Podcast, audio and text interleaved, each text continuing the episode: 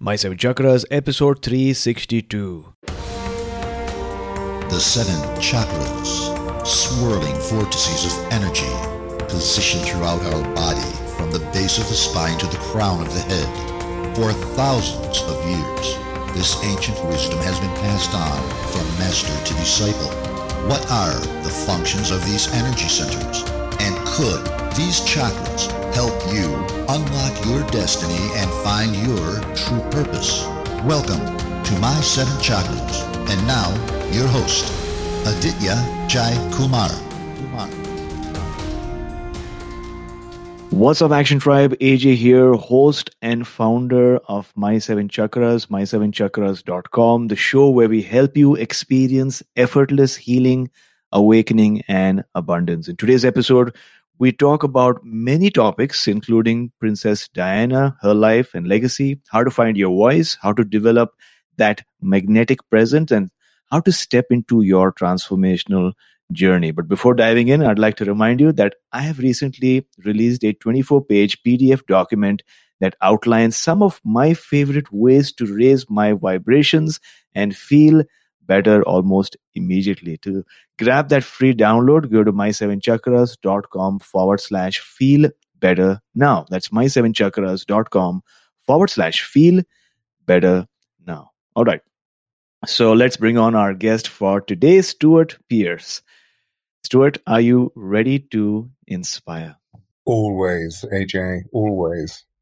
That's wonderful. Stewart Pearce is a revered Globe voice coach who has worked with changemakers and celebrities for over 40 years. He was the head of voice at the Webber Douglas Academy, London from 1980 to 97, helped pioneer Shakespeare's global theatre as master of voice between 97 to 2010, and has coached luminaries such as Eddie Redmayne, Matthew Goode, Hugh Bonneville, Mark Rylance, Emilia Clarke, Margaret Thatcher, Mo Mowlam, Benazir Bhutto, Diana, Princess of Wales, Marianne Williamson, who has been a guest on our show, and the London 2012 Olympic bid, to name just a few. And his latest book, which we're going to speak about today, is Diana, the Voice of Change. So, as you can imagine, it's going to be a totally epic episode, which you can't afford to miss. So, make sure that you stay till the very end.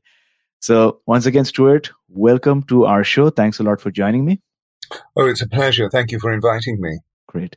So, if you may, let's start from the very beginning. Let's talk about your childhood. How were things in your household as you were growing up? How were things in my household? Um, or how are things inside me? I guess if you could start with your household and then within yourself or the other the other way around.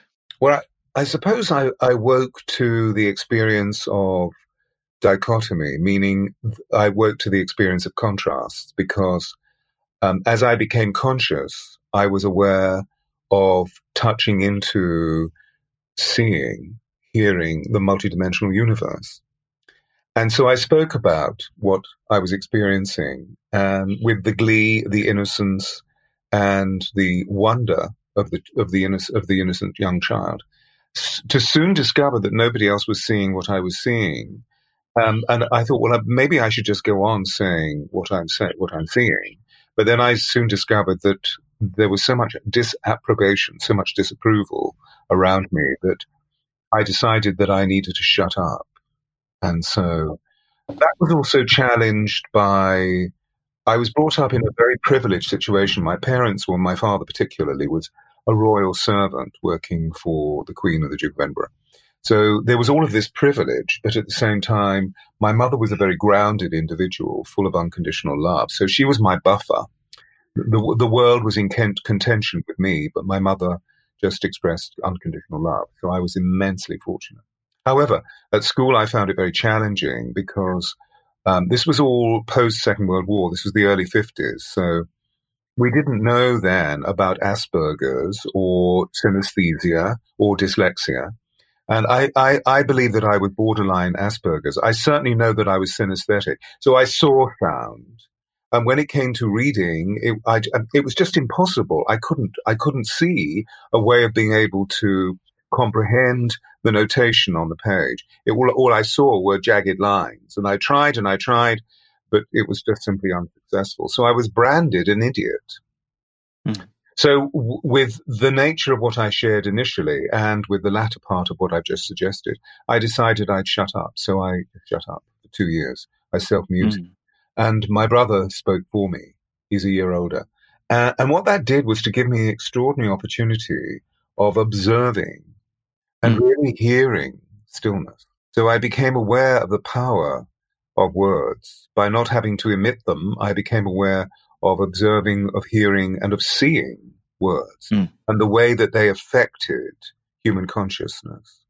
So that's where the journey really started. Now, that's a very adult perspective of an immensely sensory experience, but that's me making sense of what was really going on. Um, I was troubled by troubled by schooling. I used it as a platform to develop a personality. Um, I got by by my wits. I got by by humor. I got by by being clever in, dra- in, in the drama classes.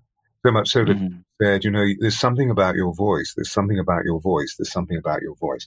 I know I certainly learned to read because my mother mm-hmm. had the ingenuity of suggesting, let's put Stewart into a church choir. So I actually, I learned to read through, through song. I learned to read through singing hymns, psalms, anthems. In other words, I learned to read through flow. Mm. Trying to read just through speech, I wasn't interested, I wasn't introduced rather to flow. But as soon as one sings, of course, the breath becomes the flow and the duration of each note becomes part of the flow and therefore adds to the ecstasy of the fact that I was singing sacred songs and this very, very pronounced awareness of the divine. So I saw angels around me. I saw holy ones around me. Uh, I was brought up as Christian. Um, so that's that's really what childhood was like, you know. Got it, got it. Thanks a lot for sharing. And this really paints a beautiful picture about your childhood, the fact that you had difficulties in school and that you were not able to, I guess, read like you mentioned the way others did, but then sound and music got in touch with you. And the wonderful part was that your mother provided under unconditional love, which makes a huge difference. So you said that you were seeing things and hearing things and feeling things, right? So do you remember your first sort of spiritual slash mystical experience? Oh, what yeah. was it like? What oh, was it like? I was aware of an extraordinary light. Mm. And this light, I mean, I was a very small child. I must have been in the crib. Mm. This light was full of love. Mm. And within it was a humming sound, which I would now interpret as uh, the continuous sounding of Om. Right. But of course, I realized that it must have been my mother humming, but because of her purity, because of she was actually really quite innocent herself. Um, I mean, aware of the world, obviously, and she just lived through a second world, the Second World War. Um, but there was a quality of purity, a quality of grace, a quality of adoration about her. So I believe that that's who it was. But because she was who she was, I believe that she was a vessel for the divine because I often saw through her, her linguistic was always one of love and care. Mm. And generosity and compassion and empathy. So I would see these extraordinary waves of light around her. And I would see beings of light attached to what was being emitted from her body, which was very different from my father. Because my father was a war hero who had risen through the ranks and become this royal servant. And he was frustrated because he saw a child, his second son, who was feminine, creative, and my dad was just bewildered. So he was very frightened. So when he saw me in a reverie, because I was constantly in wonder, where I would just do this okay. for hours. And of course, what I was seeing was something that nobody else was seeing. I was seeing force, I was seeing angels, I was seeing elementals, I was seeing fairies, I was seeing stuff and dead people yeah. looking around because I, you know, my homes were in royal palaces that were very, very, very old. And I mean, therefore, there are lots of voices. I was fascinated by all these voices of people, of beings. And there are lots of stories about the beings that I saw, which I didn't know what they were, but now I've defined who they were because I remember them absolutely. Um, so yeah, but so my father's energy was from a synesthetic point of view, which means a crossover of the senses. You know, there I was seeing his anger, but it was like broken glass coming towards me in the air. And so mm. I, I would do, I would do this, you know, I would protect myself. And of course I was considered to be mad because of doing that. But, you know, oh, it was just because you can see sound. I would see the energy. It was like broken glass coming when he right, was right. angry. It wasn't these waves of pastel colors. It was this hard shards of glass. It was like broken glass. And I mean, that's for a six, five, six, seven year old. That's terrifying. Your father shouts at you, and all that happens is that the energy becomes broken glass and it whizzes through the air at you and pings into your energy field and then disappears. But of course, you feel as though you've been hit. Hmm. You see, that's actually what's happening in our fields when people are aggressive, angry, violent. You know, so you can just imagine what it's like being a synesthete in the middle of a war, in the middle of a battle. It's just all you see is horror because you see yeah. energetically what's taking place to people's bodies that we become so dull that we don't experience. In fact, what you said reminded me of the fact that sometimes babies and young children, you'll catch them staring at the wall, right? Or maybe staring into oblivion or staring at the sky, or maybe staring at you or staring through you or staring around you. It just goes to show that they might be in touch or they might be seeing things like like you did and like all of us do in childhood, but then we tend to forget them. So thanks a lot for pointing that that it's not it's not bad to daydream. It's in fact it should be encouraged. Uh, my question is, you told us about your your school. How did you get started in the field of voice? Like, how did that begin? Well, it was the only thing that I could do. I mean, people were saying there's some, but there's some. You you can't do this. You're nothing at this. But there's something about your voice, and so okay. you know, I, I was I was so full of uh, fear and insecurity about the fact I couldn't do what they wanted me to do that when mm. there was a little moment of approval, well, I saw the light, so I went towards it. I didn't stay around with the disapprobation. I went towards the approval. And if somebody said there's something about your voice, but you don't even know what they're talking about, well, you go towards that light. At least I did. And what that did was I proved that there was something about my voice. I don't know what it was. I mean, people are still saying to me, there's something about your voice. I don't believe it's for me to know. I believe it's for them to receive, for you to receive. That there's, you know, people say that I have a purring sound in my voice, that I have a healing. Somebody the other day said, man, when you speak, it's like the birds sing. You speak soul talk. So that, that's what people receive. Anyway, so how did I legitimize that? How did I make it conventional? Well, the simplest thing to do was to become part of a, a drama, a drama class at school, which I did. And people were saying, Oh my goodness, you're an actor. You're an actor. Okay. And I thought, oh, I'm an actor. Okay, so I'll go towards that. I don't know what else I am. I, so I went towards that and I trained as an actor teacher and then immediately went into mainstream theatre as an actor through the 70s. And of course, you know, that was extraordinary because I was with people who were much more open minded. Uh, I mean, actors tend to be rogues and vagabonds, you know, so we're very open to the possibility of multidimensionalness and multifacetedness, you know, and there are less taboos and strictures. Of course, mm. there can be a lot of ego, but I was very fortunate in the 70s. I mean, I was in, in the Royal Shakespeare Company alongside people like Judi Dench, the young Judi Dench, the young Patrick Stewart, the young Ian McKellen. And these are very extraordinary people. They're humble, they're gracious, they're true people who, you know, may have egos, but they don't brandish them in front of anybody else when they're feeling insecure. So I was very fortunate, you know, that I had a, a great beginning. Um, and that all let, went through to the end of the 70s. And I was I was in New York, working in New York and doing quite well, and then got a major casting, which was a film, a movie to be made in Los Angeles. And hey, guess what? I got the casting. And so I was moving from New York, where I'd been for two years working, to go to Los Angeles because the contract was quite an extended one. And in the middle of packing up the apartment in New York, in Manhattan, the telephone rang and I moved into a surreal experience, a psychic experience where everything moved into slow motion. And it was my brother who's saying, What are you doing? And I said, Well, you know what I'm doing. I'm moving to Los Angeles. And he said, Are you sitting down? You need to know that mum has cancer. She has three months to live. What are you going to do? And so in a split second, I decided to let the movie go and to go back to the United Kingdom and nurse my mother, which I did for a year, and then she passed. And that was a mystical experience when she went. But of course, after a year's worth of nursing her, it was a question of I'd lost my agent, lost my manager. I hadn't been working for a year. I'd just been nursing her. I felt this was very important. Our father had died three years prior. They died quite young. She was only 59 when she died. Um, and it was just, she was such an extraordinary, sacred being to me. We had a huge soul connection.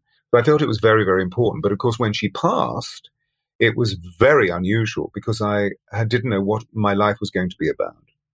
And in the middle of all of that experience, I had a mystical experience where she came to me and said, mm-hmm. All will be well. All will be well. Okay, all will be well, which is lovely, but when will it be well?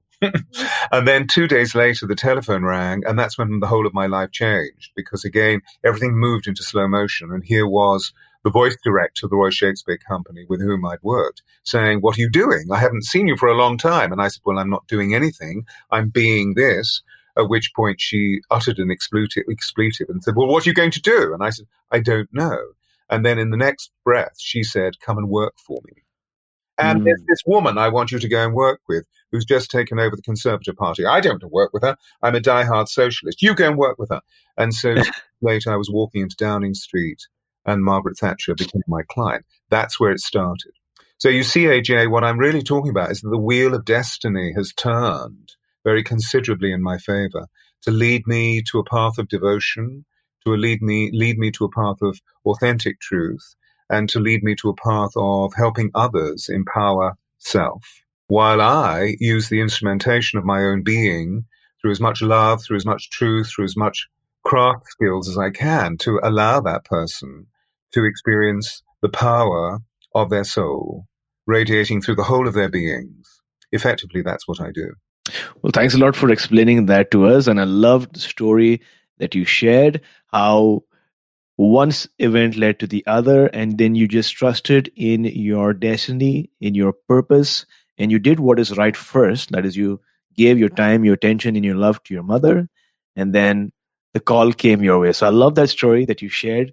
So from Margaret Thatcher, let's move on to Princess Diana. What inspired you to write this latest book of yours about Princess Diana? We we we sort of talked about it um, 23 years ago before she died, in the sense of that we were we were both so excited about working together. Um, we had a completely confidential relationship. I felt this was very important. So when I was asked, when Diana asked me to, to work with her, I said, yes, I will, but under one condition that this is totally confidential. And, and it was held to be confidential. It was, it was almost secret. Um, and the reason why I did this was A, because I wanted to help Diana honor the incandescence of her soul. Secondly, she was surrounded by a circus of activity, which I really didn't want to be involved in which was to do with the, you know, because this was the last two years of her life. So it was very much to do with the whole substance of divorcing Charles and the disapprobation of the royal family, the approbation of the press, the circus of the paparazzi, and also the fact that she had worked with people like me um, before, and they had then completed their her, their work with her and had gone to the daily tabloids and had sold their story for thousands of pounds. And so she was deeply scarred by betrayal. And I hmm. swore that this confidentiality would be, um, you know, would be sacrosanct. However, what was interesting also is that we talked about the work as being so significant that perhaps it would be something that I would communicate at some point, but that was never form- formalized. And then there I was in conversation about four years ago with my literary agent, who said, "Well, what you know, what would you like to write next?" Because I'm known as, you know, I published four other books prior to this, and they've done very well in the world within the mind body spirit industry because they're mostly about self empowerment, about sound healership, and also about um, a group of angels that I work with who came to me in 87. So I've written books about these. And so we were talking about, well, would, can I write another angel book, which is really what I wanted. And most mm. publishers have rejected the idea by saying, oh, does he have to write another book about angels? There are so many mm. books about angels, whereas 30 years ago, there were very few books about angels. Mm. Things have changed. And so my agent said to me, well, wait a minute, you wrote, you worked with Diana. And I said, Yes, but I'm never writing a book about that. And she said, No, no, wait a moment.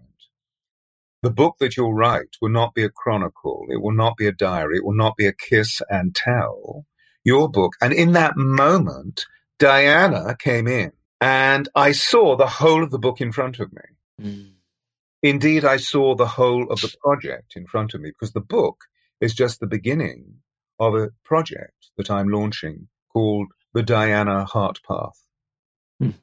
And the Diana Heart Path will be a major pathway of experience for us all to come together in communion so that we can share harmonically through kindred spirit, um, learn about how we can move from unlove or fear into love.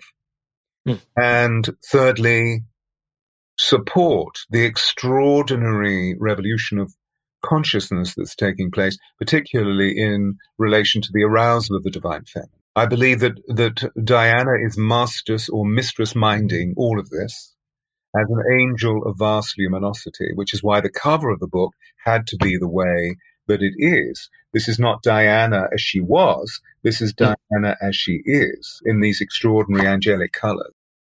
So they're the beginning reasons. Got it. So, so, so my question is, uh, how did you meet Diana? Talk to us about how did that connection happen? and maybe why were you brought in to, to coach her or to work with her? There was at that time a very famous restaurateur in the district of Knightsbridge in central London, which has always been referred to as a very salubrious area. Um, and Diana had a very close connection with this restaurateur. Her name was Mara Berni, and the restaurant was San Lorenzo.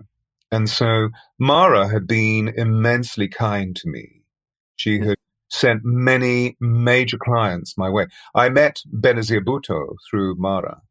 Mara um, was was her food was extraordinary. The restaurant was considered to be a place uh, where many notable people could go and be private. Hmm. The story goes also, which she told me, that in the 60s, early 70s, when the Rolling Stones had done a concert, that they, Mick Jagger would call her at three o'clock in the morning saying, Mara, we need your pasta.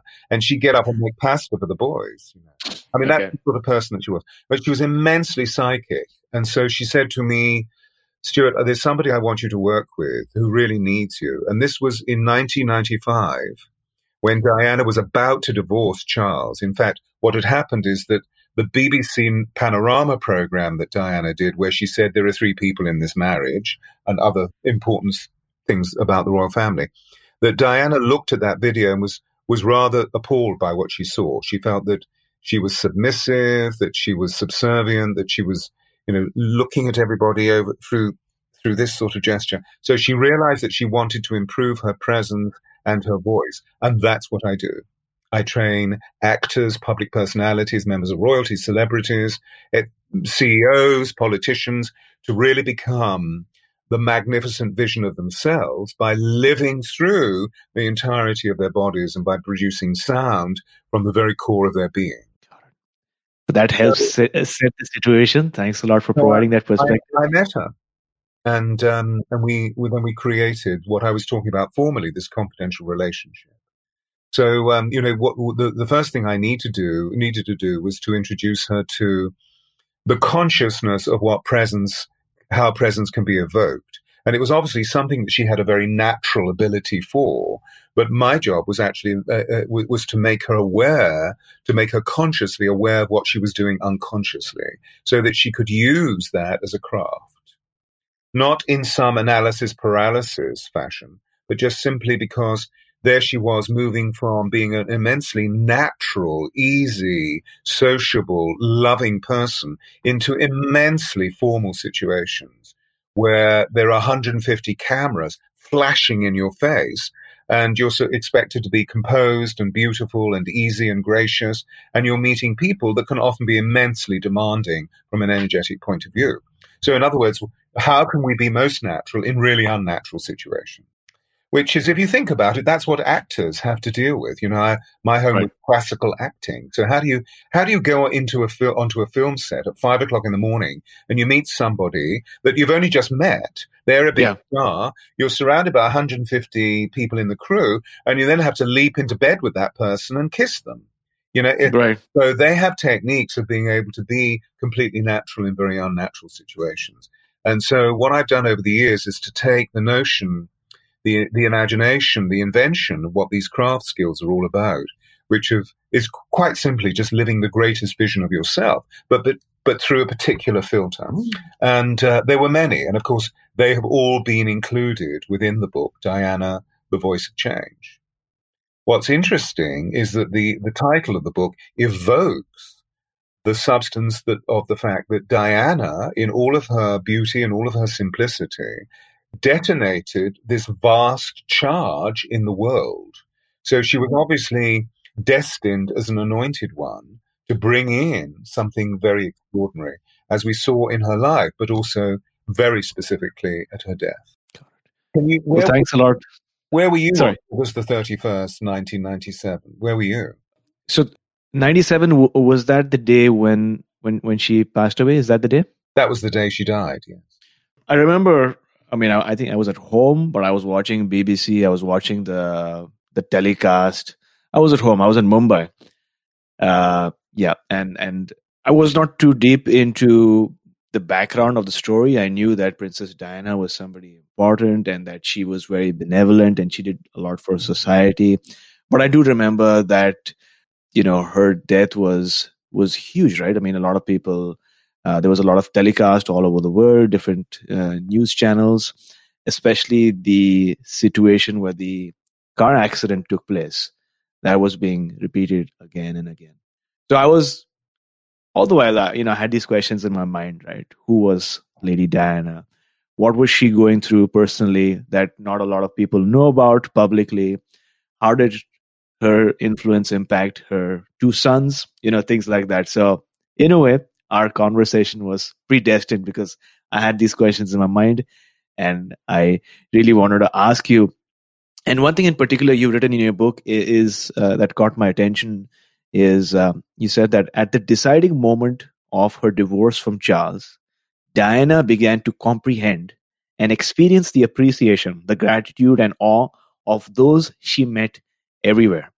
So, talk to us about this phenomena because it happened. You say that at the moment of her divorce, she began to experience and comprehend the appreciation, the gratitude, and the awe of those that she met everywhere. So, what about the divorce sort of led to these changes? So prior to that time, Diana was consumed with trying to learn a 3D language. Okay. Being a sensitive, being an empath, she was sensorily overloaded most of the time and therefore had a really uneasy conversation with life in 3D. Hmm. But in that moment, her soul body awakened. Now, her, she was aware of spirit, she was aware of soul, but in that moment, her soul body awakened so considerably that she transcended the 3T, 3D problems of materialism and became aware of a sensation of destiny awakening her. There had obviously been infiltrations of this prior through her consciousness, through her intuition, through her, you know, through her presentiment, through her psyche, through her sensitivity, um, where she would reveal, I don't believe I'm ever going to be the Queen of England, but I would like to be the Queen of everybody's hearts, etc., etc. Now, I mean, meeting Mother Teresa, we, we, we flew to Delhi, but um, unfortunately, Mother Teresa was not well. She was in, um, she'd been taken to Rome. However, the, the her sisters, meaning the other nuns, took Diana into the chapel privately, and they all sang to her. And Diana said it was the most moving experience where she felt the Holy Spirit, she felt Shakti come into her. Hmm. And that was a, dis- dis- a defining moment. That was a deciding moment. I believe that she became a vessel for Shakti, you see. So that, for example, Mm. going back to what you were sharing about your awareness, because you were a child, you were a boy Yeah. when she passed. Yeah. But the wave of Shakti hit.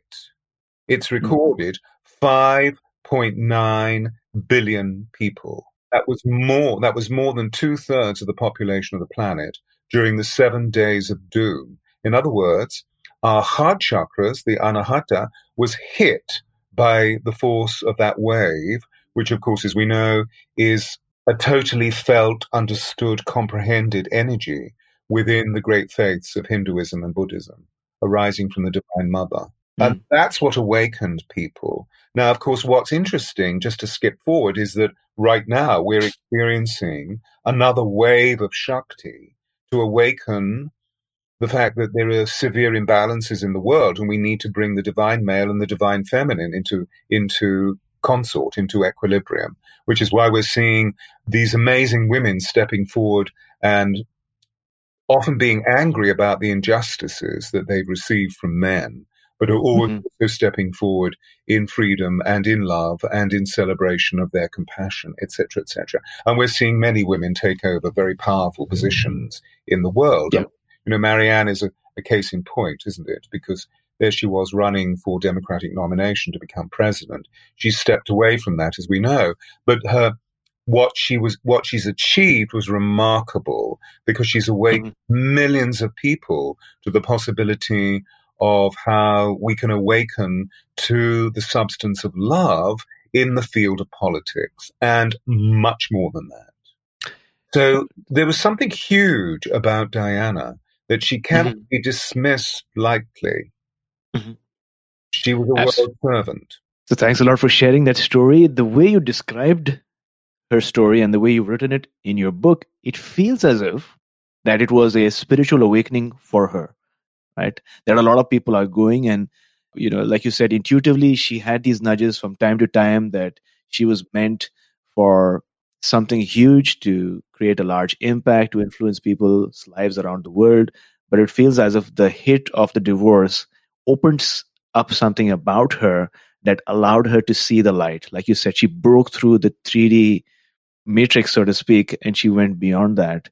Uh, and i'm not sure if you would agree but does a breakup or a divorce or like a heartbreak have that effect where you have a spontaneous spiritual awakening and you suddenly begin to see the truth all around you? Because from my conversations with a lot of my listeners 2019 was very challenging for a lot of people a lot, of unexpected break, uh, breakups or divorces or heartbreaks. But then 2020 is very different. It's, it, it's like an awakening a new beginning, you're turning a brand new page. So, what are your thoughts on that? Yeah, I mean, many cosmic cycles are coming to a point of completion, and, uh, right, and also coming to a point of beginning. You know, and as a result of that, we we our planet, our our species, um, we're we're being affected by these cosmic cycles, and so right. as a result, of course, we know that there is something very extraordinary taking place on this planet. One of my mm. points of awakening, w- w- just to give illustration, was in 1987, during August of 1987, which was a period called the Harmonic Convergence. And within the Mayan civilization, who are considered to be the remnants of Atlantis, which is they li- they live within Mesoamerica in association with the Aztec and also with the Kogi Indians. They said that uh, on that point of astrological window opening in August, just as we have astrological windows opening now. These, the supermoon that we just experienced just um, seven days ago was just monumental in terms of the release of energy to support um, a, a, a, transcendent level of our consciousness to awaken, so that we don't have to wake up through desperation. We wake up through inspiration. So, um, but, but, just to give illustration, back to August 1987, uh, an astrological grand trine opened in the heavens, and the Mayans said that 144,000 rainbow light warriors would be awakened. Wow! I believe that many, you know, I believe that they chose me as one. Um, I was not. Was, this was not conscious, but I had a miraculous divine transmission that weekend in Glastonbury where I saw these angels, and um, I've been working with the angels ever since. I believe that 144,000 people were awakened, and these effectively are the mature light workers that we've seen uh, you know, work for the last 27 years. Well, it's actually more than that now, isn't it? It's 30, 30 odd years. Awakening people uh, and also awakening because we awaken, we holistically, through co creation, awaken what's happening in the Gaia. Whatever's awakening in the Gaia, we awaken to if we are sensitive to. Um, uh, and so the interesting thing is that when we go through these periods of trauma, that we suddenly reevaluate, we take a moral inventory, and we realize that we, you know we we we move through regret and denial and guilt, and we work on why have I created this? If we're sensible, if soul awakens, because often we see that we choose desperation to awaken our souls rather than inspiration. That's true. That's true. I love what you said there. That breakup or that divorce or that heartbreak or that trauma is an opportunity for us to realize and recognize that whatever's happening around us is nothing but our imagination pushed outwards. And if it is our imagination pushed, pushed outwards, then you can change your impressions that you're giving to your subconscious mind and thereby change your reality. So thanks a lot for sharing that with us. So, what was Diana like as a person? Why was she admired by people all over? As I've shared through my experience, I was a young kid back there, so I wasn't able to comprehend all the information and what was happening around the world. But what was she like as a person? Yes, I think, I mean, you know, for our listeners' sake, I think really what you were describing is that your soul was asleep. Mm. That, you know, that, that your soul woke at another point in yeah. the chronology of this incarnation and that wasn't yeah. the time when you were awake. Whereas, yeah. um, you know, for many people, and that obviously there's nothing wrong with that. That's your journey. That's your destiny. That's your incarnational trajectory. Whereas a yeah. lot of people were blasted open by that Shakti. So what was Diana like? Diana was the sweetest, most loving, most caring, most funny person that I've ever had the grace to meet, that I've ever been honored to, to, to meet um, frail in human terms, but vastly robust in spiritual terms, in divine terms. Because you see, her love was so uncondi- unconditional. Her love, her love was the thing that poured through her. Mm. Her love led her to ordinariness. Her love led her to joy. Her love led her to freedom. Her love led her to. It also initially led her towards incarceration, as we saw. She was the prisoner, the prisoner of Windsor to a certain extent.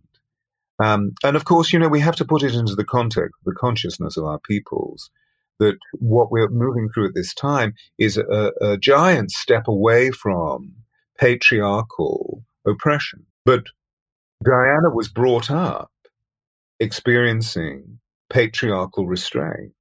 And so, mm. one of the features of patriarchal restraint, I know this so deeply within me, is that they know much better than we do, that the people in charge know much better, and that we have to be deferential, we have to be reverential, we have to be in awe. And then we suddenly realize now that even though these people were fulfilling powerful positions and rights of office and looked very impressive, that then afterwards they were going backstage and, to be crude, buggering the boys and so we're beginning to realize, wait minute, wait a minute, wait a minute, this needs to change. In other words, right. the agency of, of transparency is now emerging for us to see the totality of what the human being is concerned. So she was cap- she was captured by um, patriarchal restraint, which led towards great pain and bulimia and three suicide attempts and years and years and years of feeling deficient, feeling disempowered, feeling too shy, feeling frightened.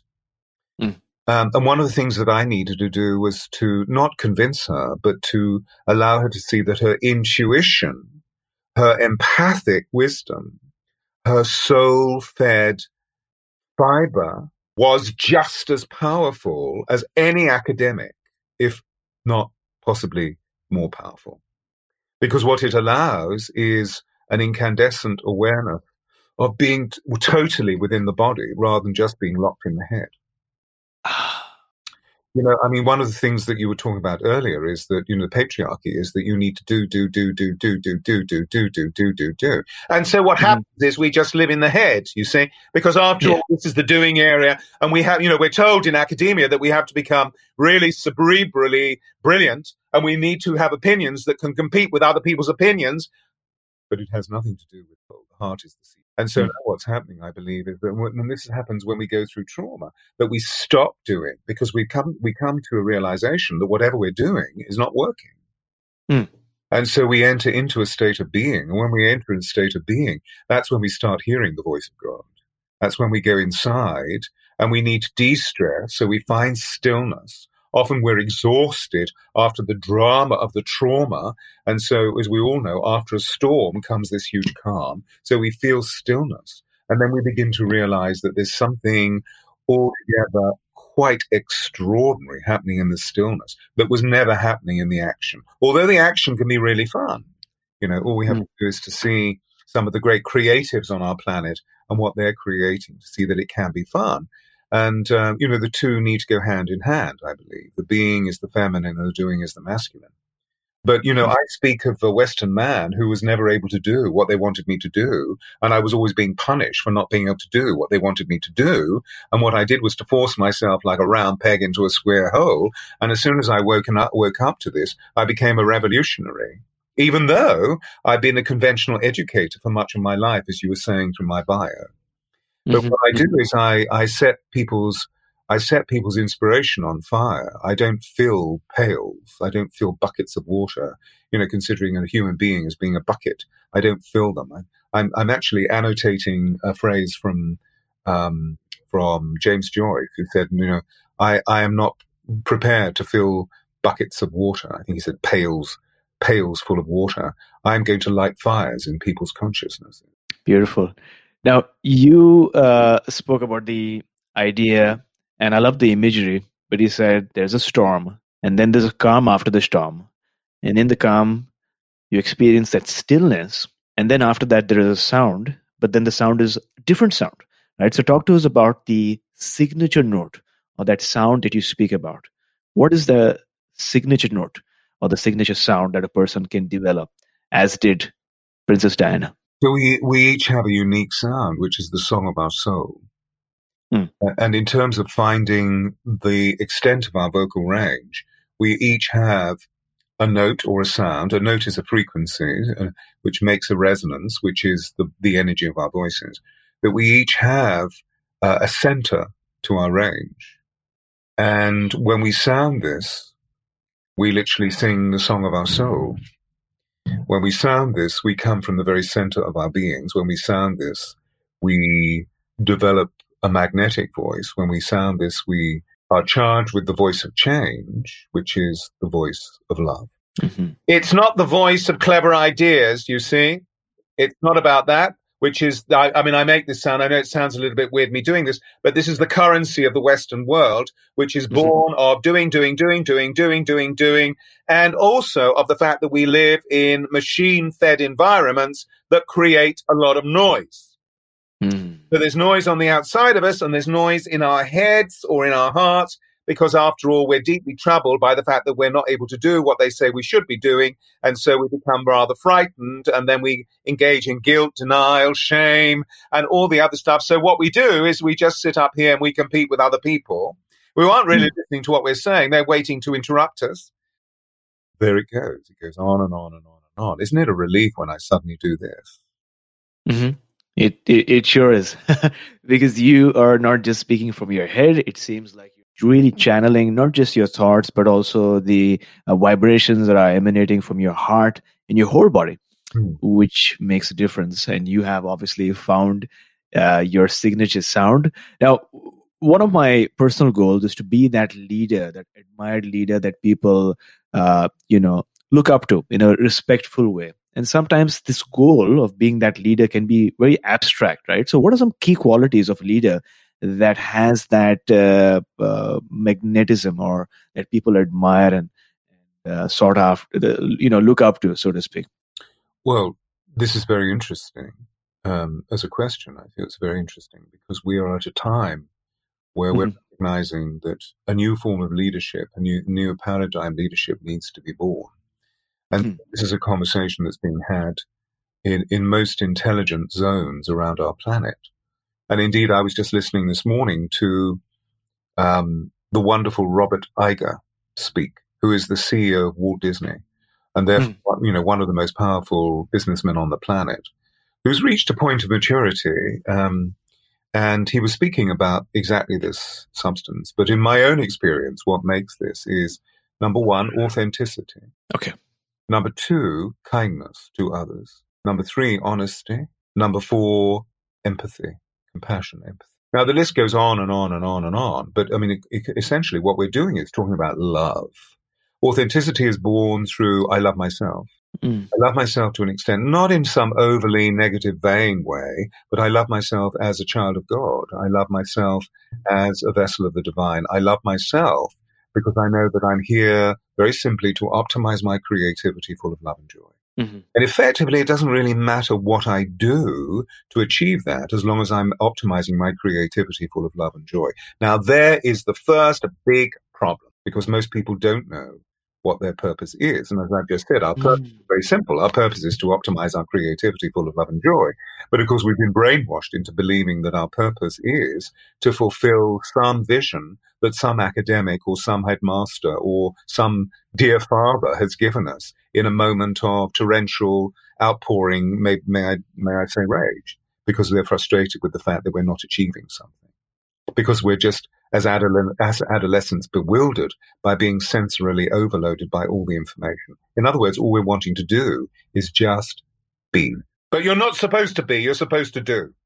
So there's a huge challenge there. Now, I mean, listening to someone like Robert Iger, he has weight. This man, mm. he has a lot of weight. He has a lot of gravity.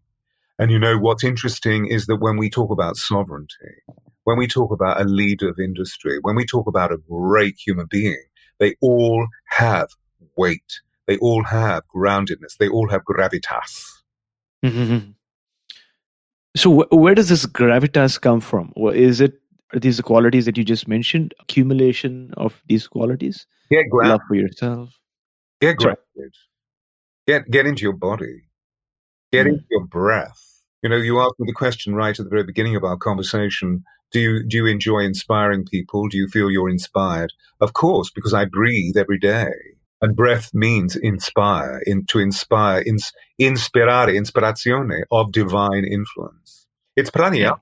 It's prana. Yeah.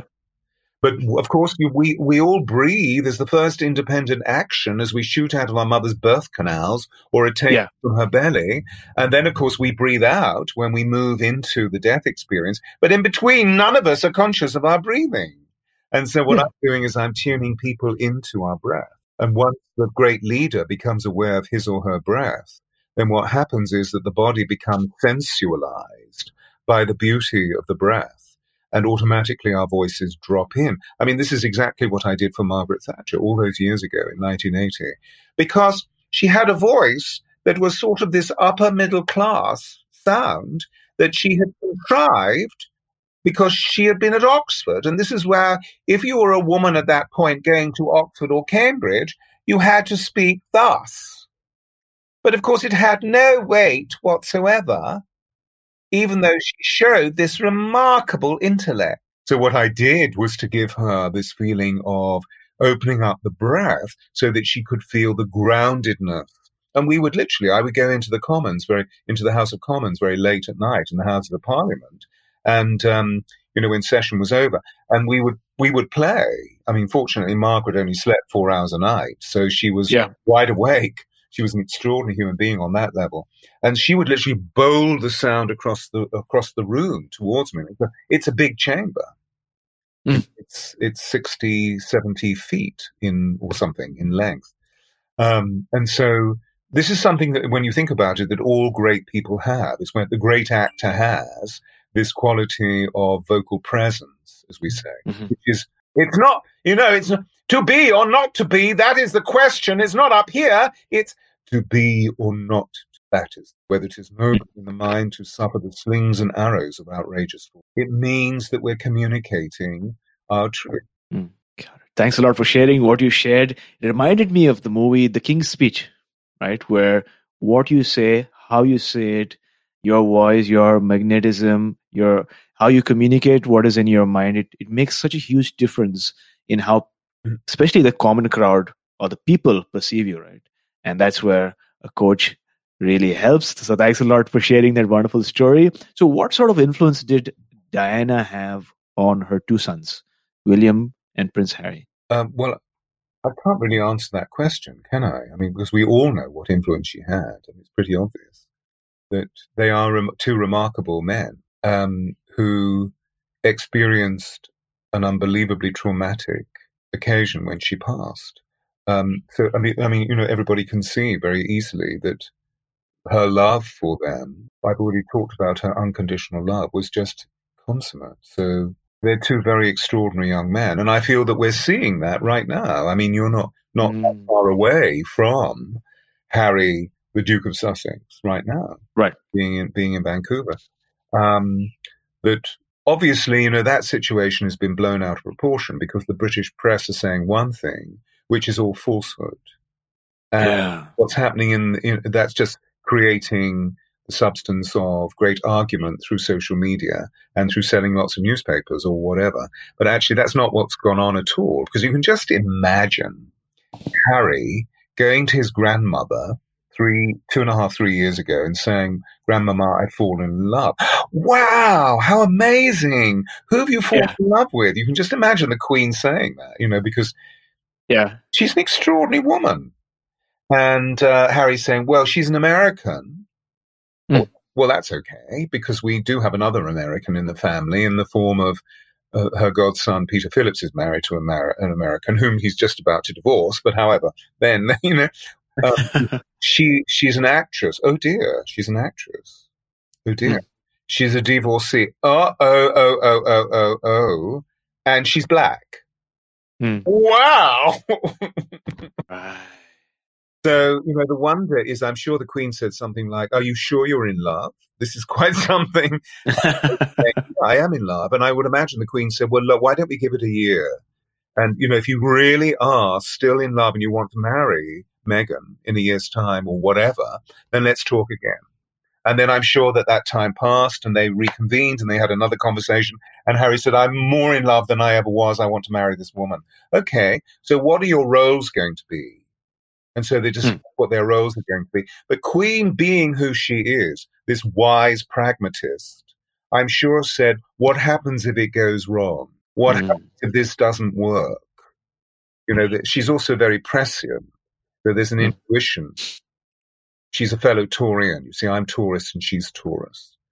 Right. We're, we're very grounded people. Anyway, so I'm sure it was discussed. So this whole idea about the drama of what's just gone on. Okay, so decisions have been released publicly, but all of this was decided a very long time ago. And isn't it interesting because actually Harry is doing something that his mother was al- almost on the bridge of doing as well? Yeah. So you see, it's all been talked about before. It's not some sudden, and the Queen did not have a summit conference, and there wasn't a lot of drama going on. This is something that they've been talking about privately for a very long period of time to try and make the best choice about how service can be given. Wonderful. Thanks a lot for sharing. And I'm sure that our listeners who are listening in their cars or maybe in transit are really enjoying this conversation as well. Action Tribe, I hope you enjoyed our session so far and you now have some insights into how you can find your own voice. It's important to speak out. It's important to express yourself and to really stand up for what you truly believe in. It is important to have a dream and to strive towards that new you. And most importantly, it's important to not let others determine your destiny. That's probably why Steve Jobs once said, Don't let the noise of others' opinions drown out your own voice. Have the courage to follow your heart and intuition. They somehow already know what you truly want to become. And with that being said, it is now time for our and last round. Add, yeah, yeah, yeah. You can find out information about the unique properties that allowed Diana to become what she was and to ignite the radiance that we all experience by reading Diana, the Voice of Change. Yes. By Stewart Pearce. We'll add the link in the show notes as well. Uh, and with that, it's now time for the last round of our show, which is the wisdom round, which contains four questions uh, for, so that our listeners can take note and take action. So, Stewart, in one sentence, what is the best piece of advice that you have ever received? Learn how to breathe. If you could turn back time and spend one hour with someone who is living or dead, who would it be? His Holiness the Dalai Lama. What is one thing that you do in the morning or maybe in the evening that has really improved the quality of your life? You're psychic and you didn't realize it. I meditate in the morning and I meditate in the evening. In the morning, my meditation is an active meditation where I chant and I pray. And in the evening, I um, engage in a passive relaxation where I use breath to open up all of my chakras. And then I float into a state of alpha to receive from the divine. Wonderful. Uh, and if you could uh, recommend one book for our listeners today, uh, what would that be? Diana, the Voice of Change. Got it. so, listeners, you got that. Make sure that you check out this book uh, because I'll be adding the link in the show notes as well. So, Stewart, is it already on Audible or do you have any plans for adding that as an audiobook on Audible? In two weeks' time, I will be in a studio recording the audiobook.